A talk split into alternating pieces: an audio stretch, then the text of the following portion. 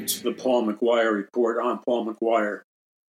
On today's program, once again, I want to take you, I want you to join me in a journey outside of thinking within the parameters of a small box of thought, intelligence, cognitive reasoning, and perception. Because you see, as most of you know by now, that when you're locked into the small box, your consciousness, your understanding of reality, and, and the power that comes from understanding reality, which would constitute knowledge, is severely handicapped or limited.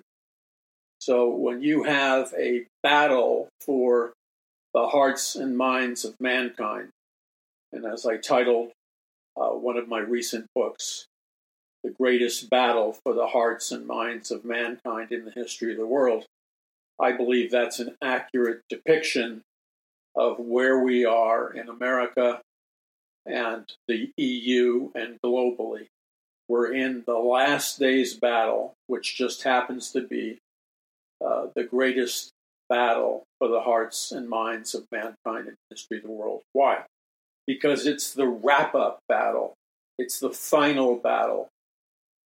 The Bible tells us prophetically, especially in the book of Revelation, which eighty-four percent of evangelical Christians and their pastors and their churches and their Bible studies and their denominations actually reject, willfully reject, to teach the book of Revelation uh, and to teach Bible prophecy.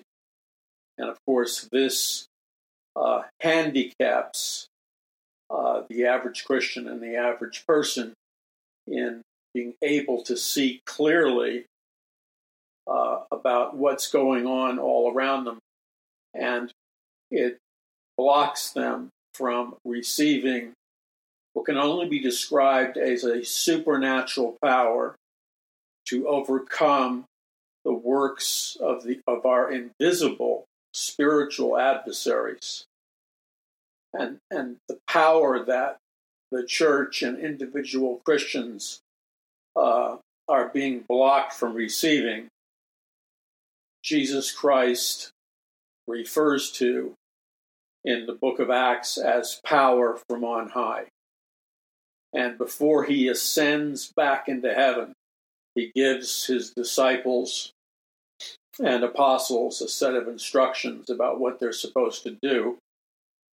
And he reminds them, as well as the angels that are, are standing by, they remind the disciples that this same Jesus that you're witnessing right now ascending into heaven, at, at a certain point in, uh, in time, this same Jesus is going to return to the earth, to Jerusalem, in in the manner uh, by which he left. In other words, Jesus Christ supernaturally, and that's an important word to understand and not to be ashamed of the word supernatural, but Jesus Christ supernaturally ascended into heaven, because that's an impossibility in terms of the, of the natural world.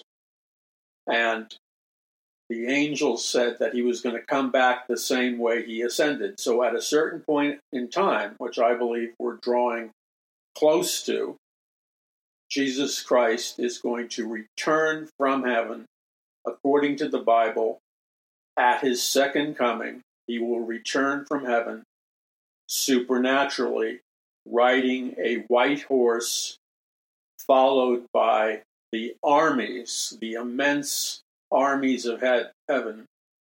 And Jesus Christ, along with the armies of heaven and the angelic armies that are in obedience to God, will descend on the last great battlefield on planet Earth, which is geographically uh, located in the Valley of Megiddo, known as Armageddon. And when Christ descends with his armies from heaven at Armageddon, he is going to overthrow, overthrow the counterfeit rule of Satan, uh, the false prophet, the Antichrist, all those who receive the mark of the beast, all the various rankings of fallen angels. And when Jesus Christ hits the ground, so to speak, uh, in the Battle of Armageddon, he's going to send these rebellious armies led by Satan into the lake of fire, um, where they will be judged and eventually sentenced for all of eternity in a place, a bad place that you don't want to go to, and I don't want to go to, called the lake of fire. And some people call that hell. In any, in any case, the lake of fire would constitute uh, what I call in my books, like um, the greatest battle. I call the the lake of fire God's supermax prison. And most of you know that a supermax prison is the highest technological level of prisons that, that we can build in America and in other nations. They're like impossible uh, to escape. They have so many technological advances, and they're inescapable, basically. And that's why they're called super max prisons, or you could translate it, they are maximum security prisons, but they're beyond that. They're super maximum security prisons. So hell and the lake of fire, uh, for, for lack of better words in terms of a description, is God's supermax prison. And the reason he is going to send all those who are in rebellion against him and his kingdom, the kingdom of God, is because he does, he does not want satanically possessed rebels, uh, demonic hierarchies, unclean spirits, fallen angels, all those men and women who have accepted the mark of the beast. He does not want them running amok uh, in his New Jerusalem, new heaven, and new earth, where all believers, all true believers in Jesus Christ, whose sins have been forgiven by the blood of Jesus, who are born again by faith and have been allowed to enter heaven. He does not want these satanic criminals uh, to be in rebellion. And so he's going to lock them away in his supermax prison, which is buried deep beyond space and time in another dimension, and fortified with with walls composed of impenetrable uh, materials and guarded by the most powerful of uh God's angelic armies, so it's actually impossible for them to escape. Now, where we are right now in real space-time history, where we are is we are in a geographic time period here in America and the rest of the world where, where Bible prophecy is not only accelerating at the fastest rate that it, it has ever accelerated at in all of human history, more Bible prophecies are coming true than ever before in the history of mankind. And there is what we call the last days battle um, for the soul, the last days soul harvest of planet Earth. That simply means is that God is giving one last opportunity to every man, woman, and child alive to receive the free gift of salvation in Jesus Christ by faith, have their sins cleansed by the blood of Jesus by faith, and everyone, and you may be listening to me, the Paul McGuire Report on Paul McGuire, you may be listening to me from any nation or place in America or any place in the world. And you have two choices as you as you hear the biblical message that I'm delivering to you, because it's not my message, it's it's God's message to you. Now, probably the majority of you have received Christ by faith, and you have entered the kingdom of God, and you're going to spend all of eternity in heaven, in paradise, with Jesus and everyone else who who has accepted Jesus. But if you happen to be listening and you are still sitting on the fence, you're still wavering between two opinions, then I need to tell you directly uh, on the basis of my own personal experience and on the basis of the personal experience of millions of people, that once upon a time in Paul McGuire's life, I was raised in a militant, atheistic, intellectual, creative household in New York City, where I was taught uh, as a very young child to hate Christianity, to look down upon Christianity, to reject Christianity. And I did. Uh, my parents taught me that Christians were literally, quote, as a young boy, my parents taught me that Christians were, quote, anti-life, anti-joy, anti-creativity, anti-thinking for yourself, and anti-sex. So that was my my perspective of Christians. Now, what at that time, what my parents and they my parents were very intelligent. They they they their friends were artists, like famous artists and painters of large, huge canvas abstract paintings. They were writers. One was an economist whose son went on to be one of the most famous financier economists in the world.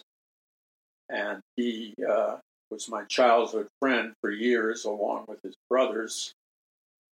And without giving away his name, let's just say he was chosen to be uh, one of the golden boys, or one of the golden children, not children, he's a full-blown adult, but he's an extremely wealthy and powerful man because he has been handpicked by Klaus Schwab and World Economic Forum to be part of that elite group, that elite group that rules the world. So these were my were my childhood friends, or uh, I had childhood friends whose parents were friends of my parents, and although we were middle class and lived in a middle class uh, household in New York City, all this eclectic group of thinkers, artists, people people who had uh, unique jobs. Like uh, one particular guy was the one of the heads uh, uh, and creative directors of the uh, of the Museum uh, of Natural History in Manhattan, a very, very prestigious museum. And he was responsible for, along with some of my other parents' friends, for designing this massive whale, massive whale that still hangs from the ceiling of, of the Museum of Natural History. And so when you're when you're a young child, as I was, and you would sit around listening to these people talk, it expanded my mind on a neurological basis, because they would have, it, it, their normal was not the mediocre no, normal uh, of, of talking about trivia. Their normal was to talk about high-level concepts of art, philosophy, history, uh, why Christianity was a religion for fools. I'm not embellishing their conversation, they really did believe that Christianity was a religion, religion for fools. But the point is, my mind, my neurological capacity, my perception was inundated with with an infusion of high-octane jet fuel thinking on a, on a far higher level. This isn't boasting. This is just, I'm giving you part of my bio. And that led me to rebellion. But it also, it produced some bad things. But looking back, when all was said and done, being raised in a intelligent, self-aware, self-thinking, secular humanist household, atheist household, existentialist household, it, it, it forged a character in me where I sought out answers for myself. So I wasn't, I was not intellectually dependent upon the propaganda of the public school system. I wasn't connected to the umbilical cord of scientific mind control and brainwashing and programming from the educational system, as were the vast majority of my friends and the overwhelming majority of both my teachers and my fellow students. And you can imagine the challenges that that, that presents when you're actually going to school. And again, um, the right-hand man to uh, Klaus Schwab, head of the World Economic Forum, the, the irony is he philosophically is on the opposite side of the fence from me in just about everything, but there seems to be similarities in our childhood and our our choices to to uh, aggressively pursue uh, our mutual abilities to think, logic, and reason. And he, like like many people who, who are part of the elite, was a was a uh, avid reader of both novels, especially science fiction novels, and books on science and economics, et cetera. And that's exactly parallel to my own intellectual development.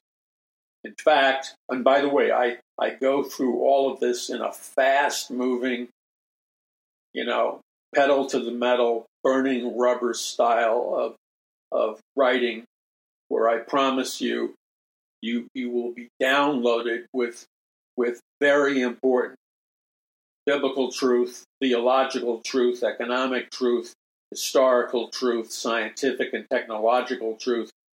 But I promise you, you will not be bored, because I made a promise to myself when I when I first uh, decided I was going to write books, which really was a struggle, because I asked myself as a young kid, how could I write books? You know, you just don't feel like you're, that you can do those things, but you, you actually can do those things.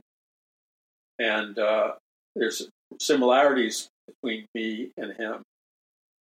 And, but the difference between me and him is that he is being financed by the wealthiest international banking families on planet Earth.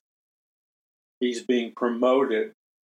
He's being given an enormous salary, open doors, publishing deals that that allow him and the World Economic Forum to to develop a massive global echo chamber to promote their thoughts, their philosophies, and their ideas regarding what I call rebranded communism, socialism, and Marxism. Because of the massive wealth behind him, uh, his ideas are being circulated around the world, and they're being sold and promoted to uh, naive college students and adults all around the world. So we're going to come right back and revisit this. I think I'm going to call today's program uh, The Election, Deep Chaos Magic, Interdimensional D N A. Now that sounds like kind of like psychobabble, science fiction like psychobabble, but it's not. It's where our world and the innovators, the leaders, the inventors, the pioneers, the risk takers, the cutting edge people, that's where the cutting edge people are right now on planet Earth. That's where their heads are at. That's where their consciousness is at. And I was watching a clip on InfoWars, uh, as I talked to you about a couple of days ago. And he had on the show uh, Stanley Kubrick, the brilliant director who, who risked his life to communicate uh, and expose the truth about all kinds of things in movies like two thousand one: A Space Odyssey, A Clockwork Orange, Full Metal Jacket, uh, and many other seismic, earth-shaking films. And uh, uh, Eyes Wide Shut with Paul Kidman, Kidman and uh, Tom Cruise, and his daughter, Vivian uh, Kubrick, was talking about how her father almost had this supernatural ability to see in the future, and he wrote about what he saw coming in the future. He depicted it in his big, big budget feature films in Hollywood.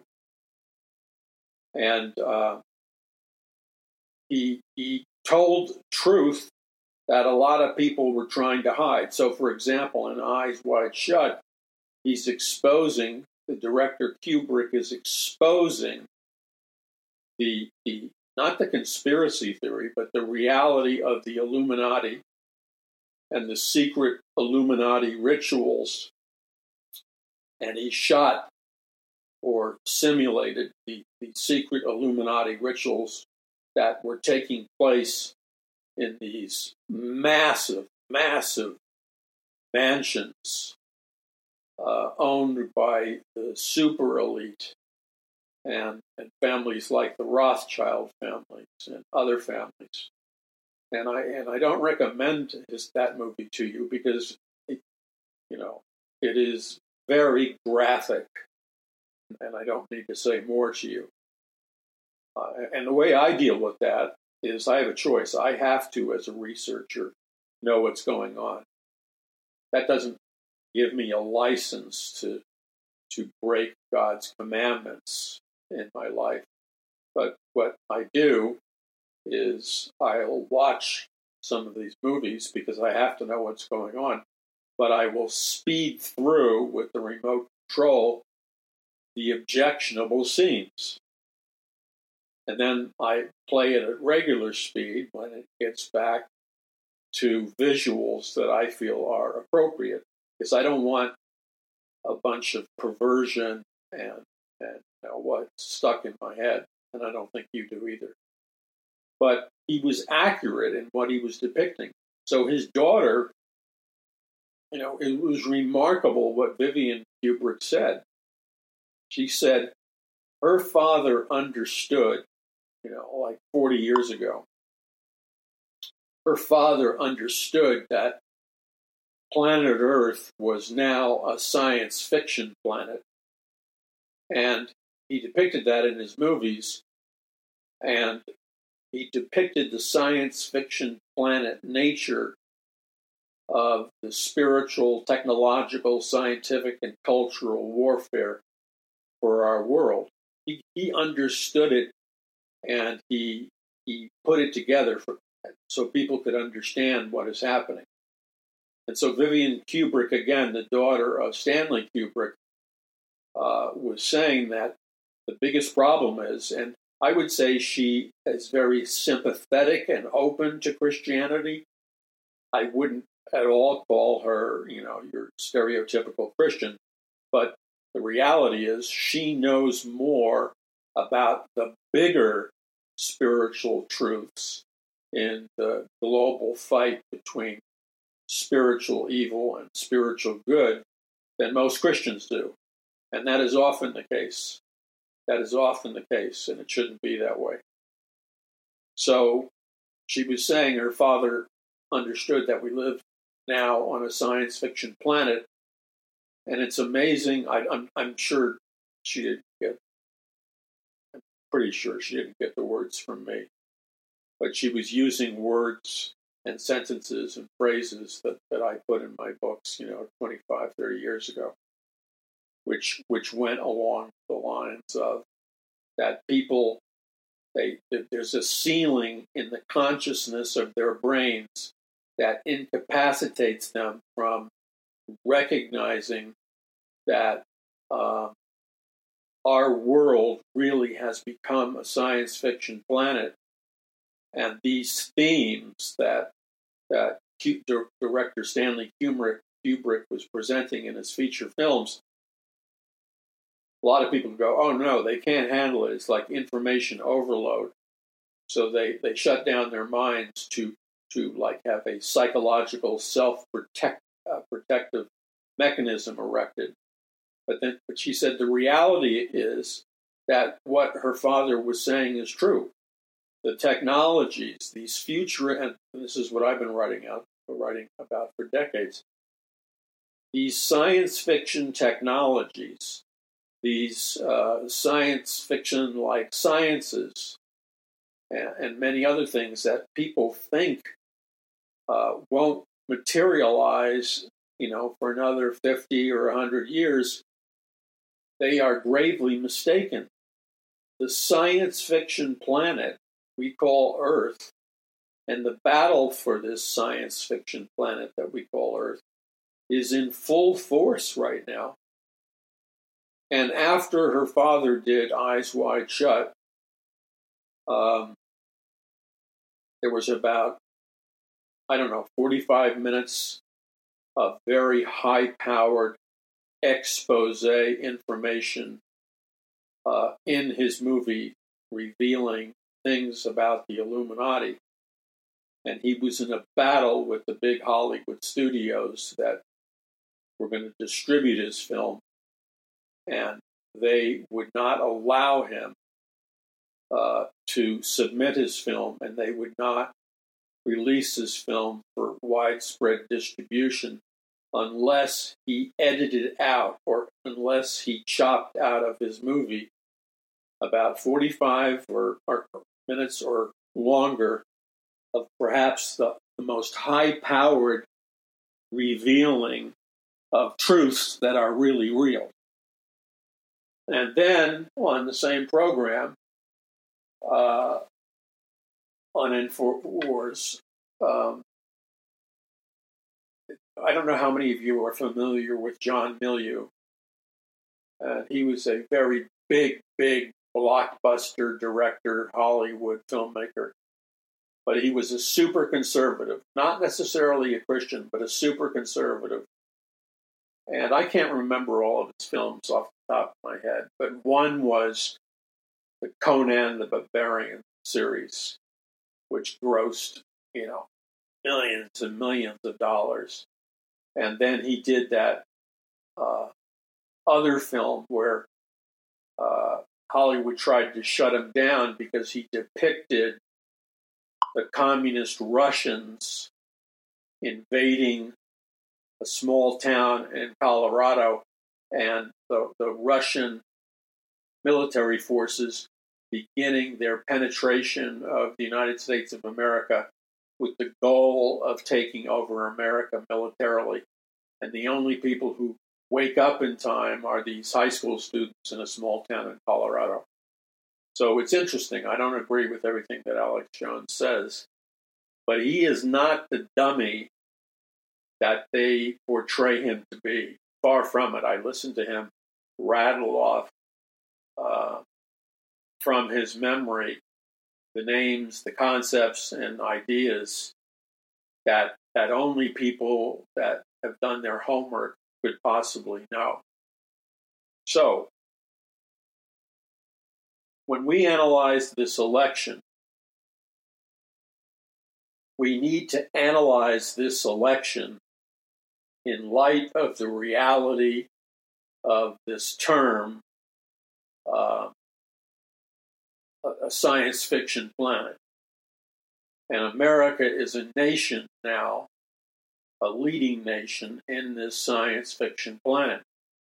And you can't analyze this recent election within the confines of, of what I call the small box brain, where you, you have limited access to information, limited thinking abilities, limited perception. If you try to analyze what's happening inside the confines of the small box brain, you're not going to get it, which means you're going to be defeated. And God does not want his people and all the fellow travelers to be defeated at this critical time. Absolutely not. We have anybody who who is mouthing words that are attempting to dissuade you from marshaling your energies, uh, from marshaling you into intercessory spiritual prayer warfare, from preaching the gospel, from taking a stand for a biblical worldview. Anyone who's using Christian theology or biblical truths and attempting to distort the biblical truths, to distort the biblical theology regarding Bible prophecy or whatever.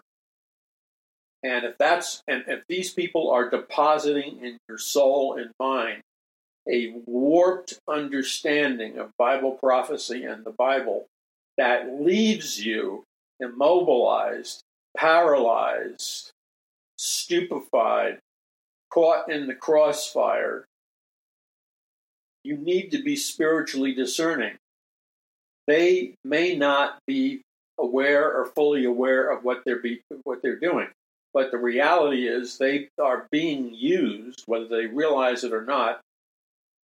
The, the warping of their theology has allowed Satan and, and the demons to weaponize these individuals, so their distorted biblical theology begins, it is used by the powers of darkness to undermine the church, undermine true Christianity, uh, like a Trojan horse.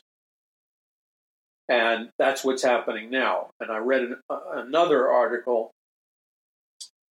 from uh, a very prestigious think tank, which just came out with an analysis and a warning that among Bible-believing Christians, and especially evangelical Christians in America, that the evangelical Christians in America have been subverted, undermined, uh, taken over through Trojan horse strategies, and you have all kinds of leaders being synthetically or artificially raised up in the so-called Bible-believing church or evangelical church, according to this article, according to their research. And these pseudo-Christian leaders in the evangelical movement are essentially false prophets, but they're being worshipped as if they were legitimate Christian leaders. And what they're doing, and why they're being monetized, and why they're being promoted and receiving positive publicity, is because they are championing the cause of ideas, beliefs, theologies, Bible teachings, and programs that are in direct opposition to what the Bible teaches. So you have all these uh, theological belief systems two come to my mind. I've, one I've been writing about, again, for decades, and that's the Frankfurt School, uh, the, the Marxist professors of their of the Frankfurt School in Frankfurt, Ger- Germany, who were actually trained by the communist, former Soviet Union, secret police, and these Frankfurt School Marxist professors were trained to become college, college professors who would then go on to infiltrate America, the, the, the biggest and most prestigious American colleges, Ivy League schools, and universities in America as tenured professors. And once they penetrated like Trojan horses, uh, the Ivy League and prestigious schools like Stanford and M I T and Harvard, Yale, et cetera, they would strategically indoctrinate thousands and thousands of students into accepting um, a, a form of Marxism, communism, and socialism, and basically ignite a communist, Marxist, and socialist revolution in America, but but starting out like a Trojan horse with a revolution that ignites in the cultural arena, like music, rock and roll music, writing, books, uh, books by celebrity Frankfurt School Marxist professors like Herbert Marcuse, who wrote One-Dimensional Man. Now, I was reading Herbert Marcuse uh, when I was in uh, when I was sixteen years old in New York City.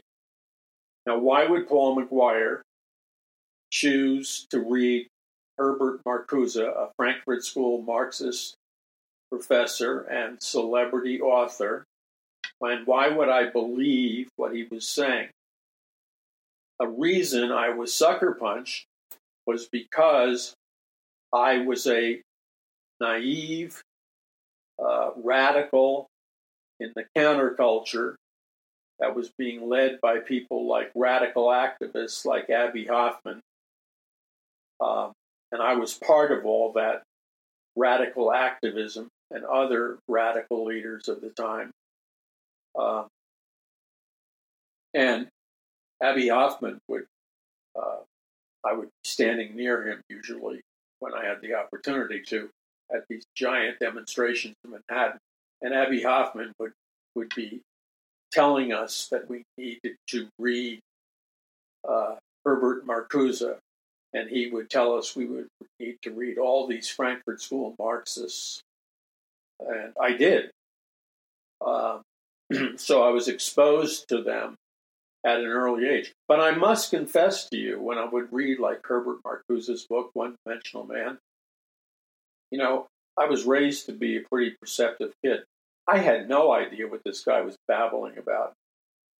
Because what I noticed about the writings, especially of the communist Marxist uh, secretive revolutionaries, is that they wrote in a very high level, an extremely high level of vocabulary.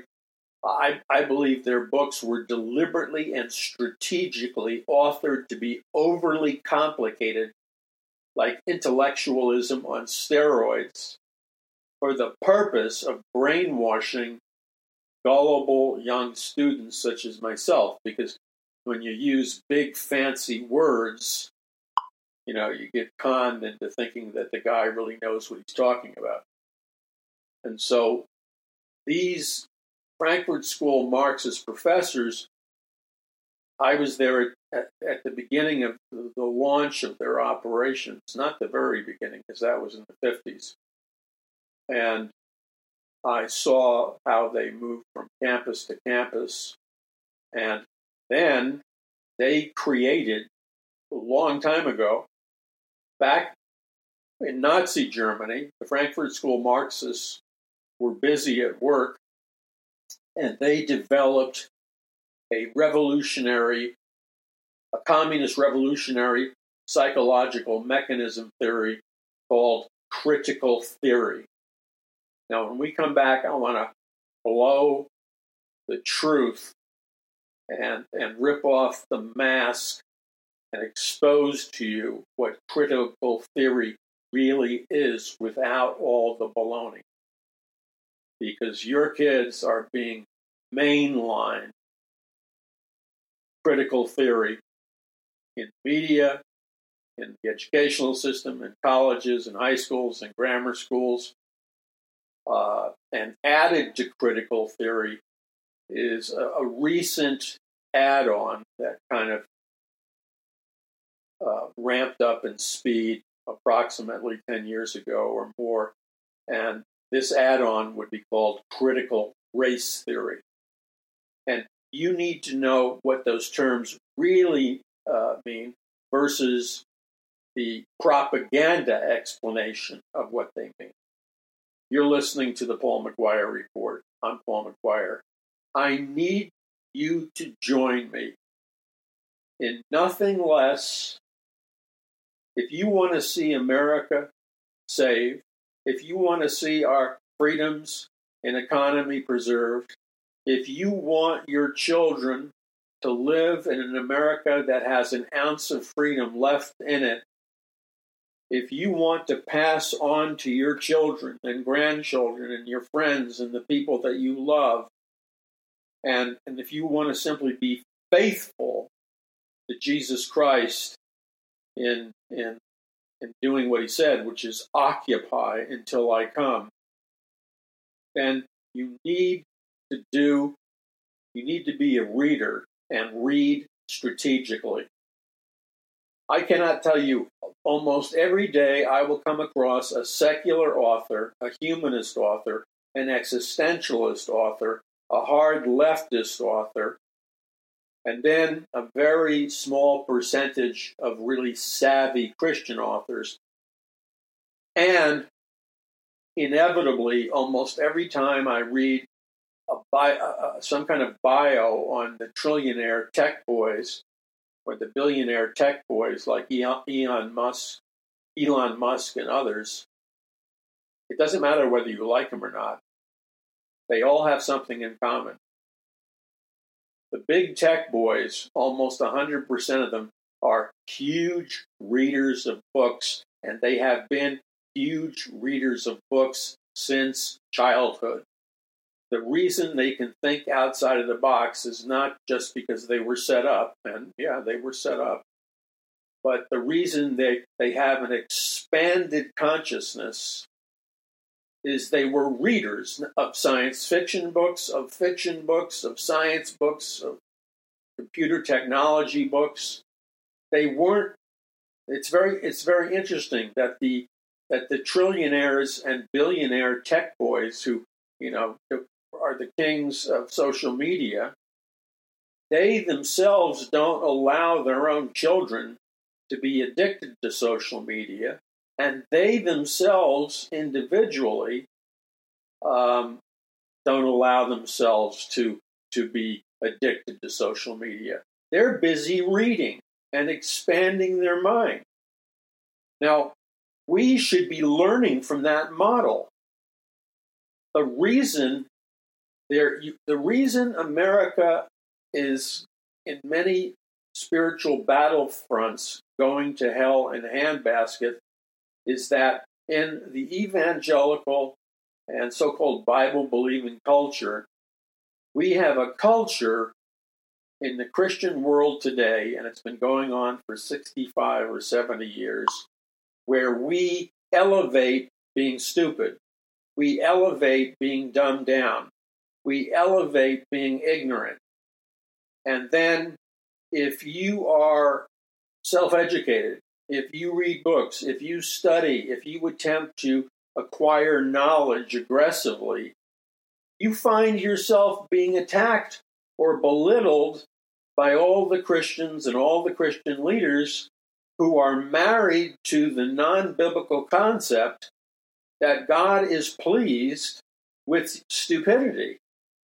Now, the only way you could you could develop the erroneous concept that God is pleased with stupidity is, is if you completely rejected the teachings of the Bible, and especially teachings of the Bible like the book of Proverbs, where God says over and over and over and over again, the, the all-out importance of you acquiring knowledge and pursuing knowledge and wisdom aggressively. That's what God says in his word. So when you encounter Christians that that are deliberately dumb because they absolutely refuse to, to read, um, they are, all the all the Christians that are dumb are share in the responsibility to a high degree for America's demise because they didn't bother to get up to speed. Now, again, I don't agree with everything Alex Jones says, but I, but it, but to be honest, the guy is far more intelligent. He's well read, and he's far more perceptive. Far more perceptive. If you compare Alex Jones and InfoWars with the morons that attack him, there's no question that the people attacking him, despite their wealth, status, and Ivy League edu- uh, educational backgrounds, they're morons. They're privileged morons. Because I listen to the content of what Alex Jones is saying. I I observe. He's not always looking at a teleprompter. I observe the massive amount of information and data and history and philosophy and theology. You know, the guy is not... He's not the dummy. They're, they're trying to demonize him to bring him down. He's not a dummy. And he said something, which I've heard him say more than once, and that is, and I, because I, I discovered the same thing in my life. He was talking about guys and how guys are all into sports and football games, baseball games, uh, sports of all kinds, and they love to watch sports. And he says, and, and I would agree with him, there's nothing wrong with that. There's nothing wrong with taking time, letting loose, relaxing, and if you're into sports, enjoying sports. Nothing wrong with that at all. But then he goes on to warn, if that's all you do is become addicted to sports and you know the latest scores and you know, how much they're trading the latest player for in football or basketball or whatever. And you can, you know, you turn on the sports channels and, and these guys, let's call them men's men because they are, these guys are like super geniuses when it comes to all the statistics and history of sports. And they love it with a passion. Okay, that's fine. But if that's all you're immersing your mind with, you're failing. And so Alex said that um, that he came to the place in his life where he realized America is perishing. America is being taken over. And how can I just immerse myself in sports and ignore all the data and the statistics of the, the warning signs uh, regarding America? And and I crossed that threshold myself many, many years ago. Because like all guys growing up, and you know, anywhere, you're surrounded with other guys, and, and, and, a, and a huge part of the conversation is sports. Again, nothing wrong with that. I played every sports, not professionally or semi-professionally, or not even playing sports on, on you know, uh, collegiate levels or anything. I didn't want to do that because I wanted to read and make films and, and, and do other things. And that's what I did because that's what, where my passion was. And again, there's nothing wrong with enjoying. I have lots of friends and family that love sports, and there's nothing wrong with it. Everybody needs to, to decompress. But if that's all you're doing while simultaneously watching your nation crash and burn, Then, then something's out of balance. And so if you want to please God, You need to come to God and not repent for liking sports. My God, we don't we don't need another uh, false spiritual dynamic which which conveys the false message that God is pleased with you only when you act and think and behave like a monk. That's not what I'm talking about. But you've got to understand. You see, what turns me on, and Alex was talking about this, what turns me on is the real spiritual battle that's raging in our nation. Because that's life and death. That's real. And the risks are real. You're not sitting there fighting with your lawyers over your, you know, forty million dollars a year contract. You're fighting for your sons and daughters and grandchildren and, and you know, your family and the people that you love. And and I would say the criticism that he has said often, because it's valid.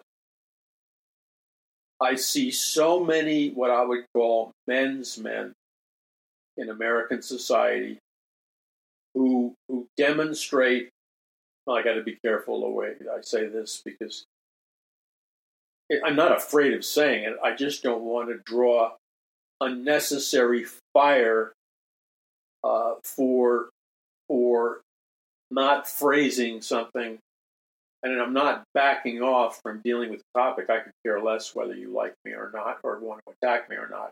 But I want to make sure I get my primary strategic method across, and that's this. I see a lot of men's men with with. You know, there's women who have those talents too, okay? Especially in today's world.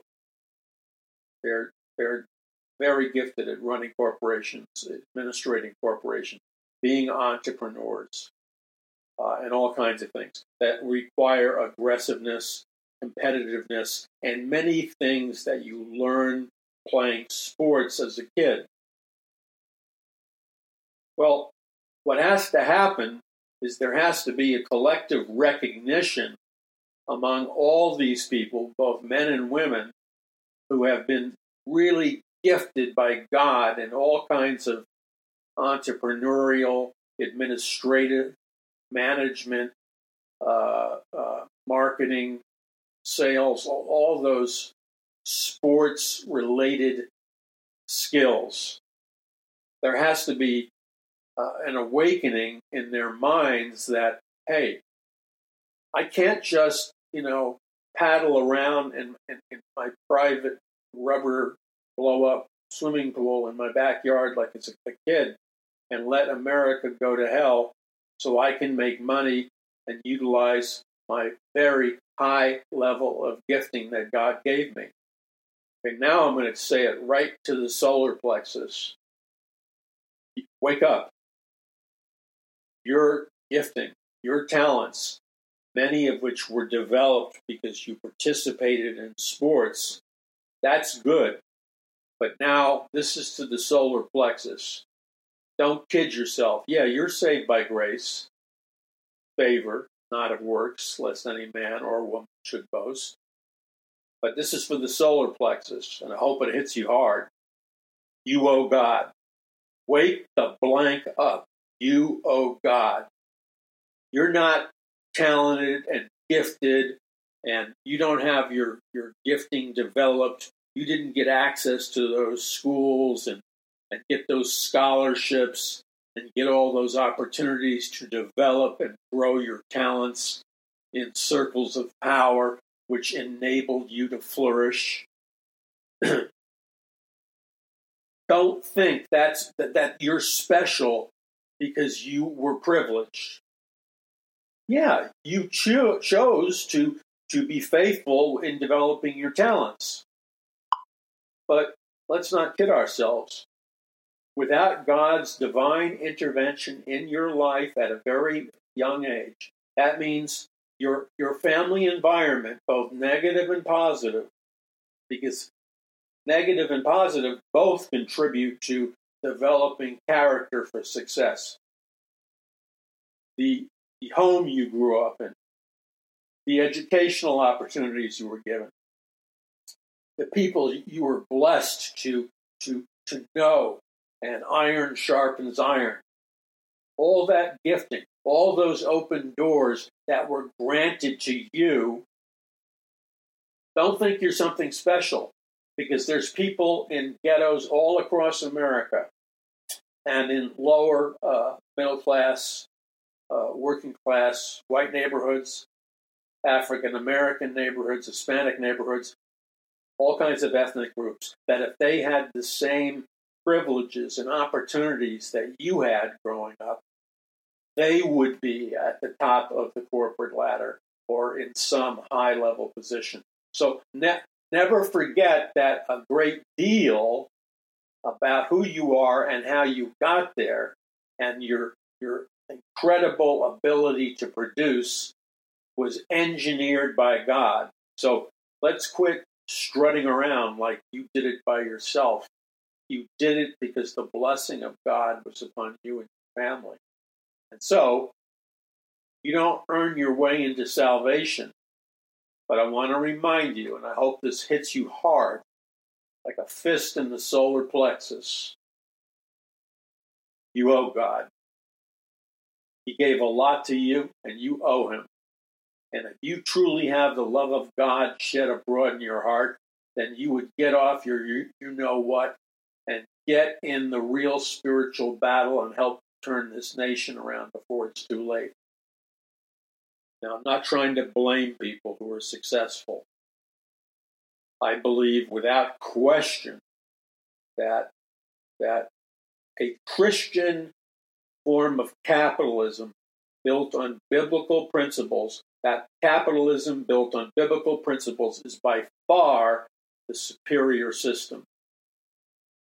And that communism and Marxism and socialism is by far an anti-productive, totalitarian building inferior system. No question about it.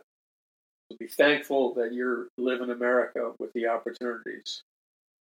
And and I'm flashing back on, on a childhood friend, the one I told you about, who who in many circles he's a, in many circles he's a household name, especially in circles of business and power and commerce. He's a household name. I'm not going to give you his name, but I grew up with him and his brothers, and we were all close friends for many years. But he, as I observed his career, he he went to, to, to the very top. He became a, a top person in one of the in, in one of the handful of most powerful companies on planet Earth. Incredible wealth, incredible power, incredible gifting, and I believe that he's a man of integrity. He was, when he was a young boy, he had integrity, as did all his brothers. They, they were people of integrity. And I'm not going to judge him, but, but I heard him give a speech on the radio, a business interview, and I thought his motivation and his drive were commendable. But I would say to him, if I was speaking to him privately, I would say, you know, you owe God too, just like I do. Because you did not get where you were with all that wealth and success purely because of your own merits and hard work. You were gifted by God. You were, you, you had doors open for you by God. And when the day is done, you owe God. And I would say that to anybody successful in America, because this pride that is in so many Americans of, of all areas, it, the pride is, there's nothing wrong with being proud of accomplishment, achievement, and success. There's nothing wrong with that. But let us not forget, without God's grace, unmerited favor, you would not have had the blessings you needed to accomplish everything you accomplished. Okay, so where does that bring us? It brings us to the fact that despite what's happened with the COVID, the pandemic, the economic challenges, the, the the unusual challenges for the small business owner, uh, the family-owned businesses. D- despite all of that, God will give each one of us, including these superstars that I've alluded to, God will give each one of us additional wisdom and blessing and favor and financing and energy and restoration. If we synchronize our lives to His purpose and plan, which means we think about others, not just ourselves, we can count on God supernaturally supplying us with the wisdom and the favor and the blessing and the finance we need to accomplish all the things that He has called us to do uh, while we're alive here on planet Earth. There's nothing wrong with making money and having power. But we need to remember, when you make money and have power, you need to think of your brothers and sisters and help develop ways, that not give, give away freebies, but help develop ways that they can lift themselves up and educate themselves and uh, realize the opportunities that you have. So this is the spiritual battle. And I believe this is part of the gospel of Jesus Christ. The Word of God says, "Beloved, I wish above all things that, that thou mayest prosper and be in health, even as thy soul prospers." That's self-explanatory. We need to do the basics. We need to return to the basics of discipline, of morality, of integrity, of honesty, of virtue, of hard work, of prudence. We need to return to the basics from the top down to the bottom in every sphere of America. And you and we cannot have a biblical Great Awakening or a biblical revival unless there is first a, a targeted repentance where we directly repent specifically before Almighty God regarding things like sins which are very rarely repented of publicly. Yeah, we do need to repent of uh, racism. But the answer to racism is not, it is absolutely not critical race theory, which is nothing more than a communist Marxist revolutionary strategy to bring about a communist Marxist revolution in America. That is not the solution. That is the path to slavery. But we do need to repent of racism. We do need to repent of hoarding money and wealth for ourselves and not putting energy and financing into opening doors and creating opportunities for others. There are people trapped in the cycle of depression, psychological problems, drug addiction, alcohol addiction, P S D, P S T D from their service to our nation uh, in various uh, overseas battlefields. We need to provide healing, psychological healing, entrepreneurial and business training, access to cutting-edge medical technologies that really work, and we and we need to, before there can be a spiritual Great Awakening, there needs to be, across the board, an authentic and down in the belly, an authentic repentance of all of our sins before God. And and the greatest sin all of us that can be uh, that all of us potentially can be guilty of is the sin where we violate loving our fellow man and woman. Now, when we once again attempt, America's never been perfect, America's track record is riddled with sin. We know that. But America has made an exceptional effort in in trying to make the American dream available to people uh, from every every area of life. So repentance means specifically asking God for forgiveness in specific areas. And what does that mean? Whenever we violate the laws of love and hoard uh, resources or prevent our brothers and sisters from access to resources, access to education, access to training, access to mo- medical care, psychological care, et cetera, et cetera.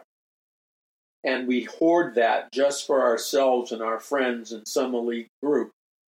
That is a very wicked sin before God. You can you can you can cover it up with a fig leaf, but you're not going to have national healing, national restoration, national biblical revival unless you truly repent before God, stop playing church, stop faking like you're helping people, stop pretending like you're helping people, and actually pick up your cross and help people.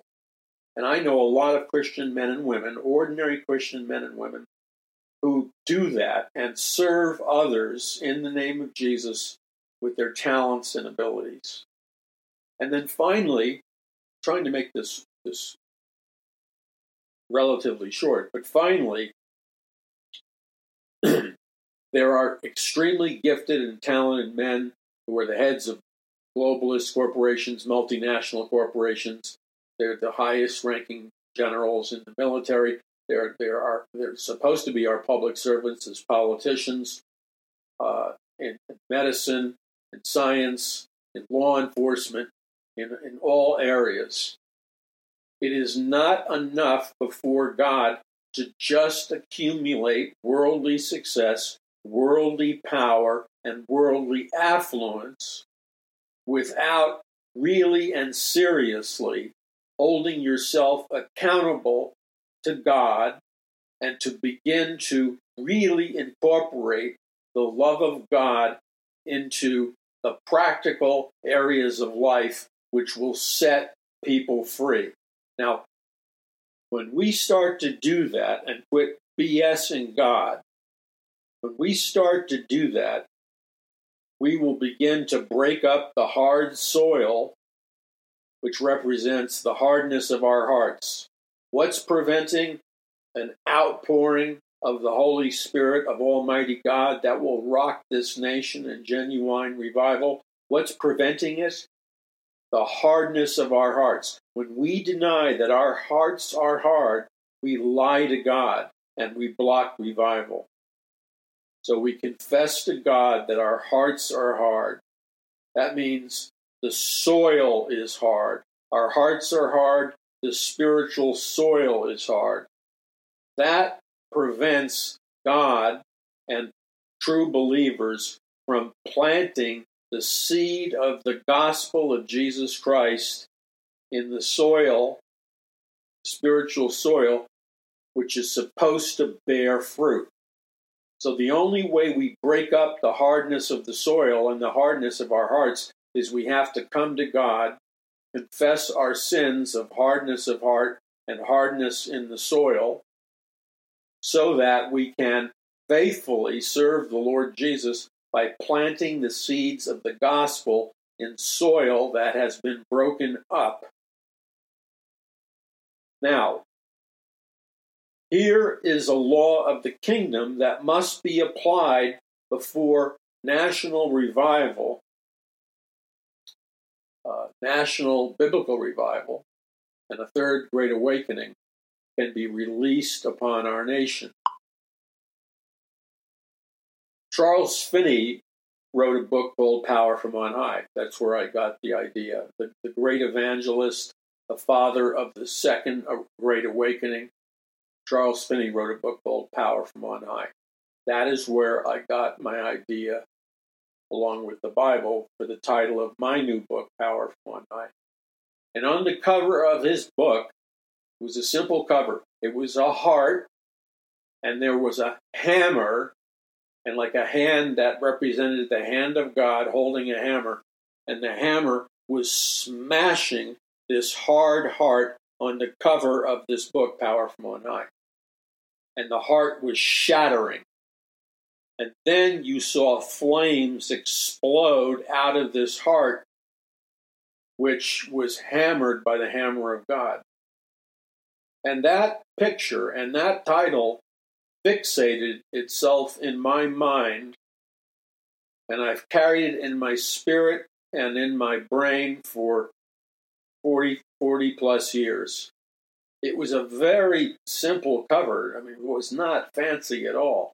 But I have never been able to forget the message of that cover of Charles Finney's book. I could, I have never forgotten it. And I have preached sermons from the cover, because he was basically saying in that book and in his ministry that we can't have revival, we can't have a second great awakening until we come to God in repentance and allow the hammer uh, of God's love to, to hammer our hearts and shatter the hardness in our hearts, which will allow our hearts to be set on fire, and which will allow God to pour out power from on high upon our hearts, which will ignite and explode into flames and bring about a second great awakening that will sweep this nation. And man, that riveted itself in my mind and heart. So when we came up with the idea of Power from On High, originally, from a spiritual sense, it flows back to Finney.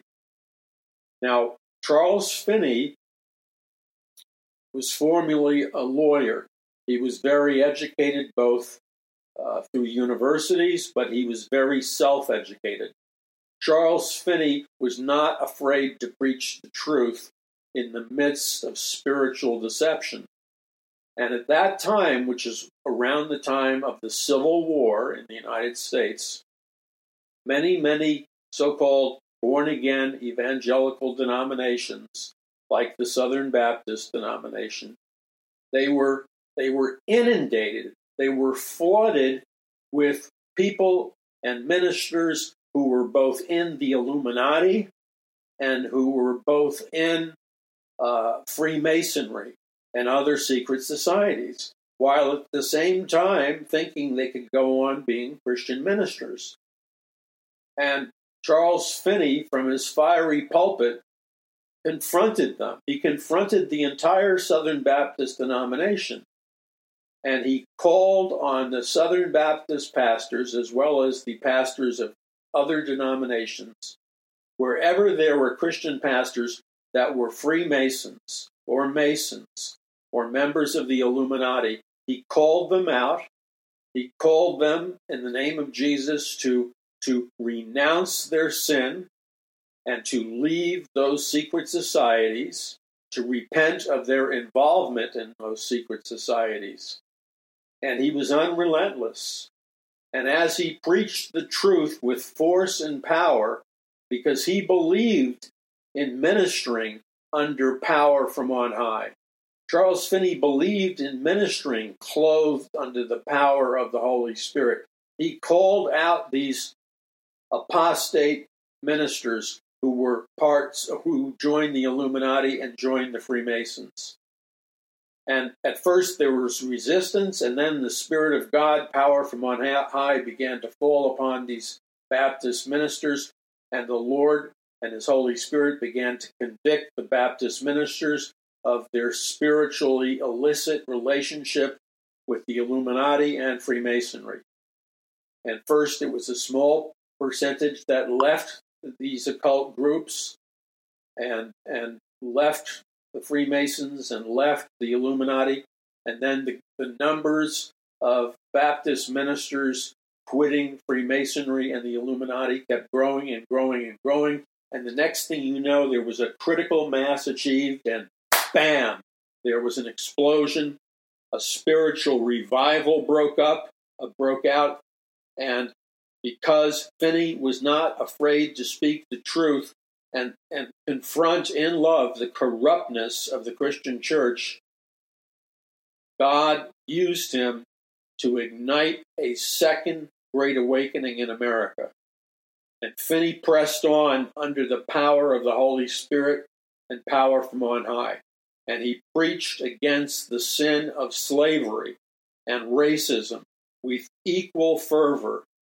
And God used Finney and other uh, pastors uh, at that time to denounce racism, ra- uh, racist policies, and he called on the white Christians to repent of the sin of racism. And he participated with his sermons in helping uh, create the environment that enabled Abraham Lincoln uh, to fight the Civil War that liberated uh, our, our African-American brothers and sisters, that liberated them from slavery. Okay, so where, wh- what does all this mean? Genuine revival explodes when the truth of the gospel is upheld and the truth of the gospel is preached. We will win the spiritual war the moment we purpose in our hearts to radically obey God. And I'm calling on you right now to help me, Paul McGuire, and Paul McGuire Ministries, to do that, to do the things that Finney did and Jonathan Edwards of the First Great Awakening did and the earlier generations of Christians did in America. I'm calling on you to say enough is enough before the throne room of God, to begin a movement of repentance from the sins that are holding back revival, to confront spiritual error in love, but aggressively and with a take-no-prisoners attitude. I need your help to join me. You will hear very few ministers preaching the way that I am preaching on social media or any other avenue. There are some, God bless them, but they're very few. If you believe that what I'm preaching is the truth, because it is the truth, then I need you to join me in this spiritual battle right now at this moment. And we will either recapture America or we will lose America.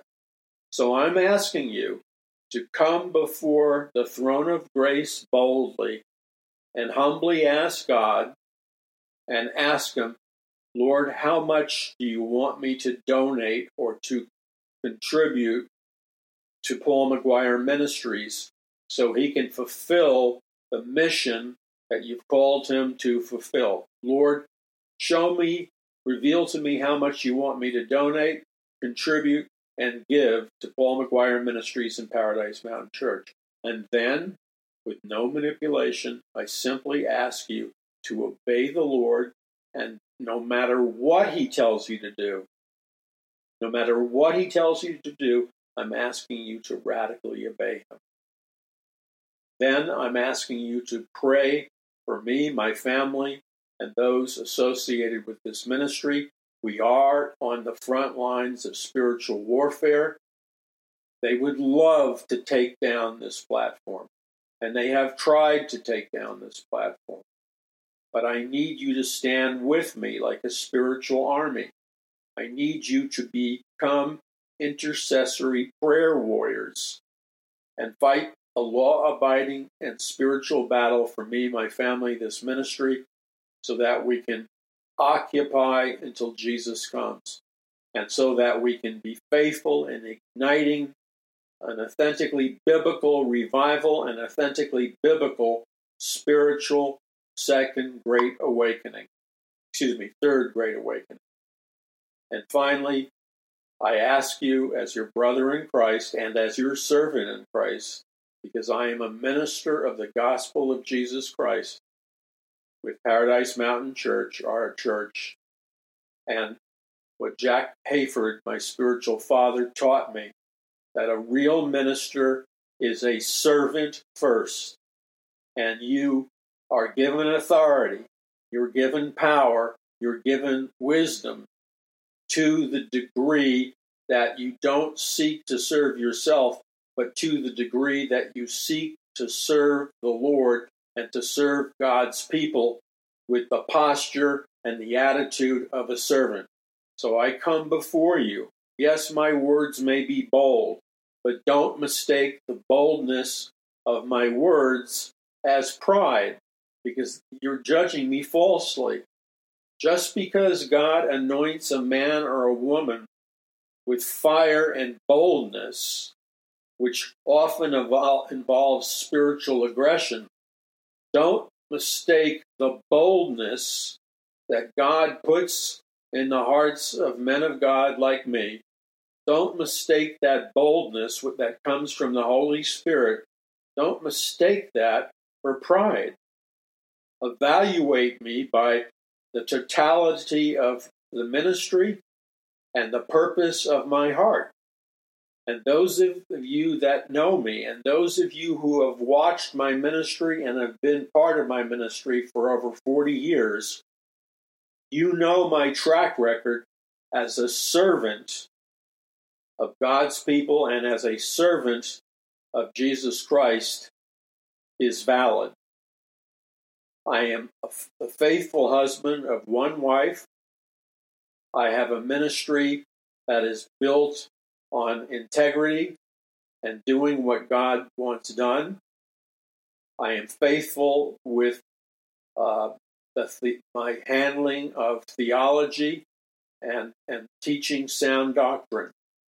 So I ask you to stand with me on the basis of the fact that I, that, you know, when you're in spiritual warfare, they sling any kind of mud, dirt, and lies and deception they possibly can at you.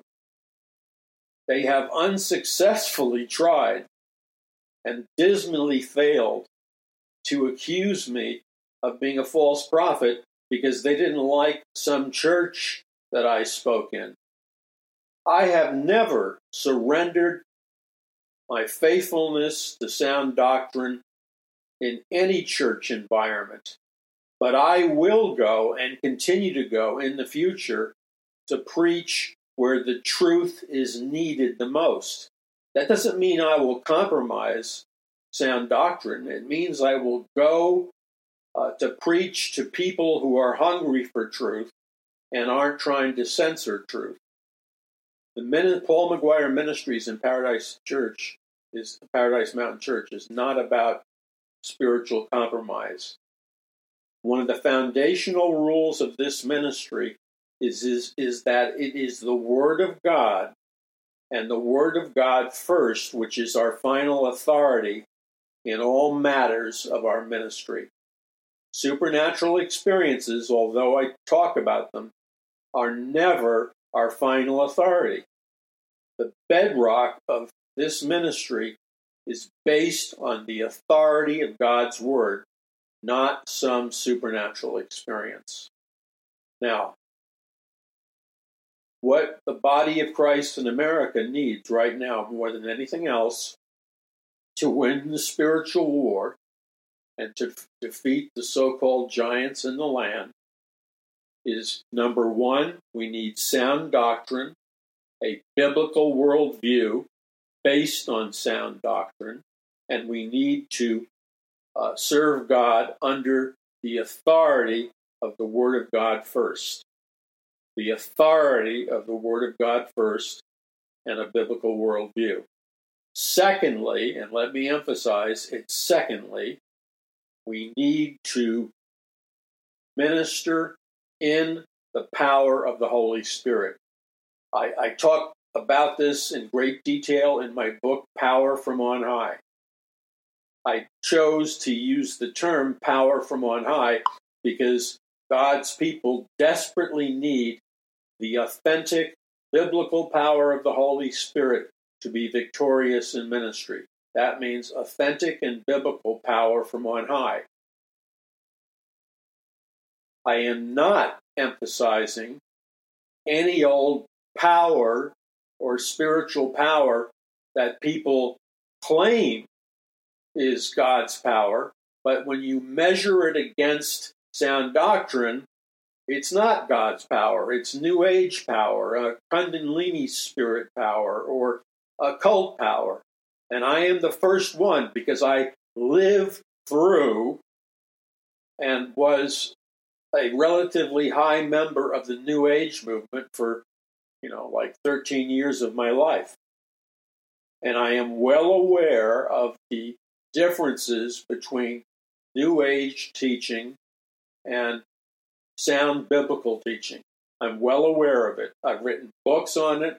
I've taught I've taught classes at a a very prominent Christian uh, school of theology and uh, a very prominent uh, Christian seminary and college.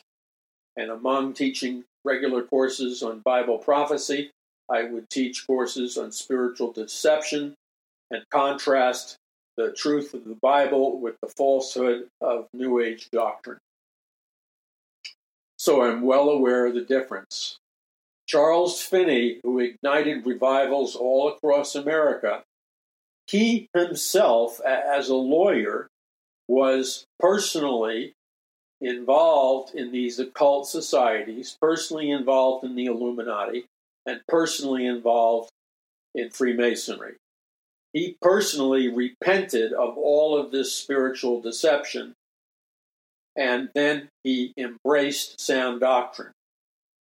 A similar thing happened to, in my life, even though I was raised an atheist and moved from atheism to the New Age and the occult uh, and other forms of, of false doctrine.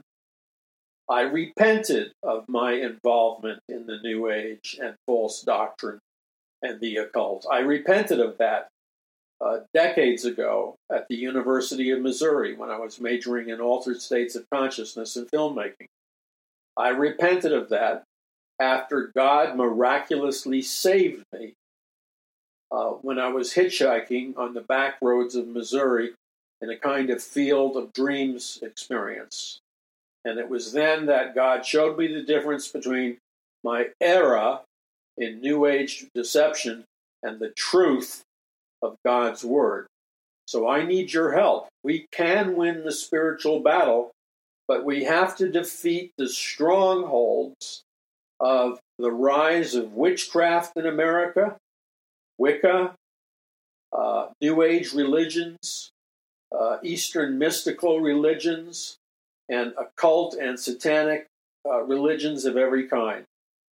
We need to defeat the false religion of secular humanism also. So I'm asking you to join with me so that we can purchase the technological platforms and the open doors we need to conquer the spiritual land.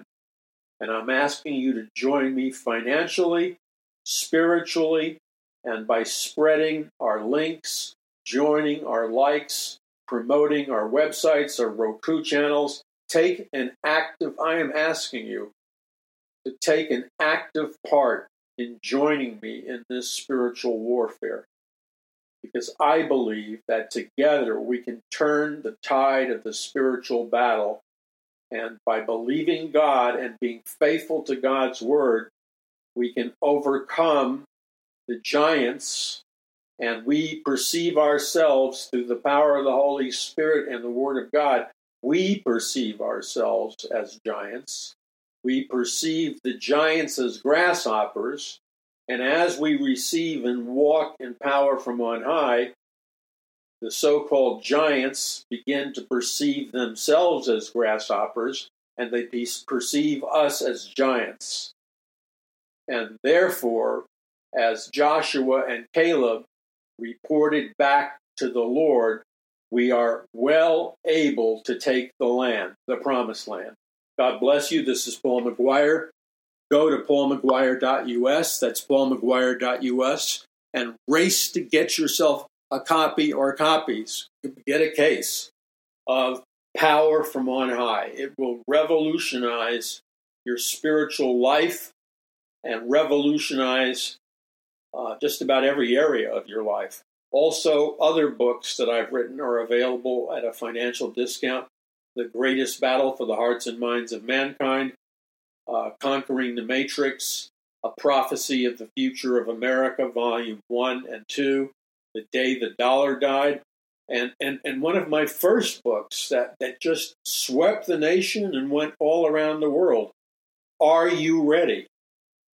It's a simple but powerful book on Bible prophecy that is a great evangelistic tool because it's a one two punch, and it, quite frankly, grips the reader by the grace of God. Um, a very famous young pastor, a young, I, he's my age, slightly younger than me, but but he invited me to speak at a very major Bible prophecy conference about seven years ago with many famous Bible prophecy teachers. And he came up to me with a with a copy of my book, Are You Ready?, in his hand, and said somebody gave it to him when he was ministering up in uh, uh, Santa Barbara, and he couldn't put it down. And then he, I was quite humbled because this man, you'd all know his name if I named his name publicly, but he said before his entire congregation, and, and this is a Bible-believing megachurch in California.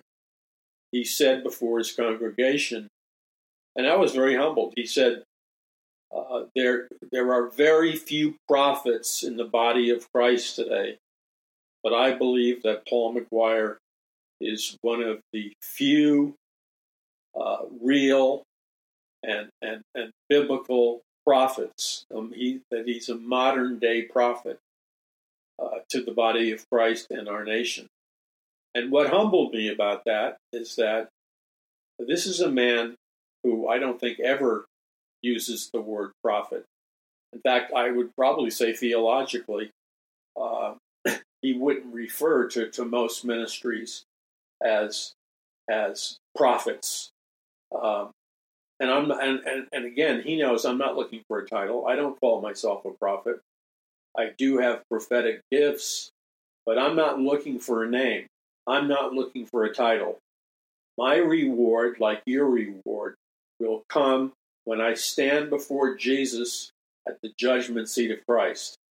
And then Jesus will hand out my rewards. Jesus will hold me accountable like he holds you accountable. And this is the final remark. Every one of us are accountable God, to God for our lives, our resources, our gifts, and our talents. And to the degree we're faithful with every single thing that God has given us is to the degree that the Lord God Almighty, Jesus Christ, will reward us as we stand before the judgment seat of Christ and then are welcomed into heaven. God bless you. This is Paul McGuire. Visit paul mcguire dot u s and please grab yourself copies or copies. That's twice on copies, but grab yourself a copy of Power from On High. Receive Power from On High. This that's this is not a crazy book. This is not a Looney Tune book. This is a book built on sound doctrine. Get yourself a copy of Power from On High, and you can do it at paul mcguire dot u s. God bless you. This is Paul McGuire.